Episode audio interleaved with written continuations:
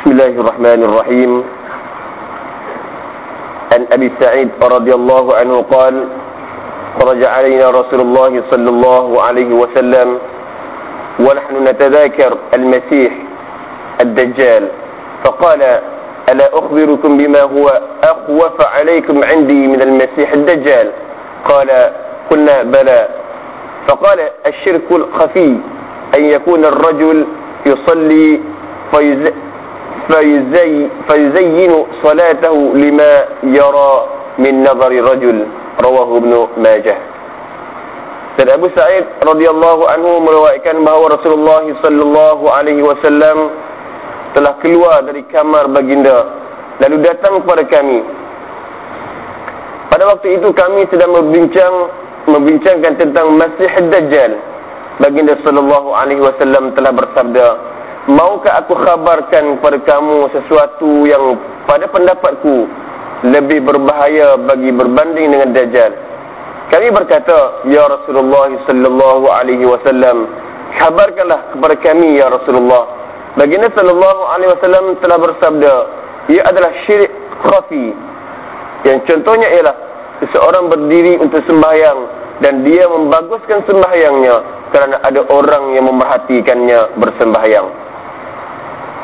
عن أبي بن كعب رضي الله عنه قال قال رسول الله صلى الله عليه وسلم بشر هذه الأمة بالثناء والرفعة والنصر والتمكين في الأرض ومن عمل منهم أمل الآخرة للدنيا لم يكن له في الآخرة نصيب. Dari Ubay bin Ka'ab radhiyallahu anhu meriwayatkan bahwa Rasulullah sallallahu alaihi wasallam telah bersabda Berikanlah kabar gembira kepada umat ini tentang kemuliaan, ketinggian, bantuan dan kemenangan di muka bumi. Yani anugerah ini secara keseluruhannya diberikan kepada umat ini. Kemudiannya urusan seorang dengan Allah Subhanahu wa taala adalah mengikut niat masing-masing. Maka sesiapa yang mengerjakan amalan akhirat untuk manfaat dunia, maka di akhirat nanti dia tidak ada langsung bahagian baginya. Ashaddad bin Aus radhiyallahu anhu قال سمعت رسول الله صلى الله عليه وسلم يقول من صلى يرائي فقد أشرك ومن صام ومن صام يرائي فقد أشرك ومن تصدق يرائي فقد أشرك dari Syaddad bin Aus radhiyallahu anhu berkata aku telah mendengar Rasulullah sallallahu alaihi wasallam bersabda sesiapa bersembahyang untuk menunjuk-nunjuk dia telah melakukan syirik Sesiapa yang berpuasa untuk menunjuk-nunjuk, dia telah melakukan syirik. Sesiapa yang bersedekah untuk menunjuk-nunjuk, dia telah melakukan syirik. Keterangan, maksudnya ialah dia telah menjadikan orang-orang yang berkenaannya, yang yang kerananya amalan ini dilakukan sebagai sekutu Allah Subhanahu wa taala.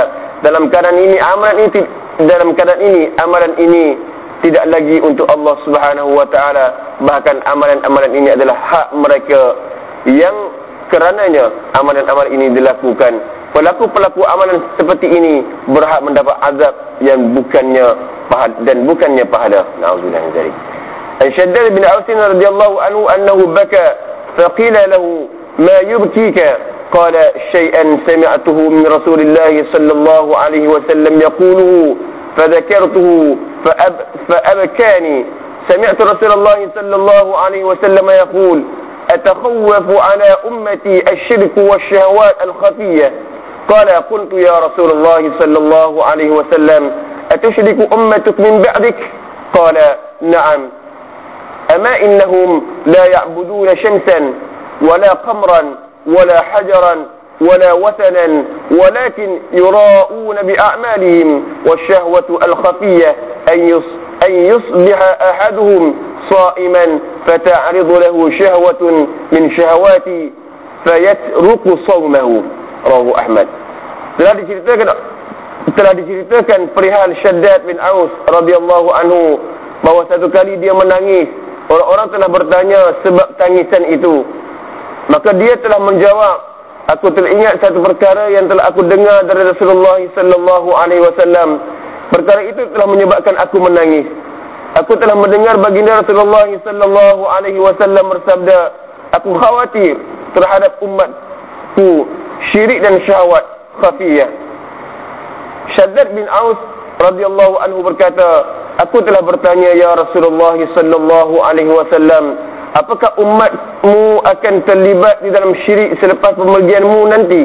Baginda Rasulullah sallallahu alaihi wasallam bersabda, ya, tetapi tidaklah mereka itu menyembah matahari dan bulan dan tidak juga mana-mana batu atau berhala.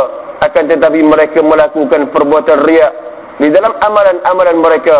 Syahwat khafiyah ialah sesiapa yang pada paginya dia berpuasa kemudian tiba di hadapannya suatu benda yang disukainya. Yang menyebabkan dia membatalkan puasanya dan memenuhi keinginan keinginan hawa nafsunya.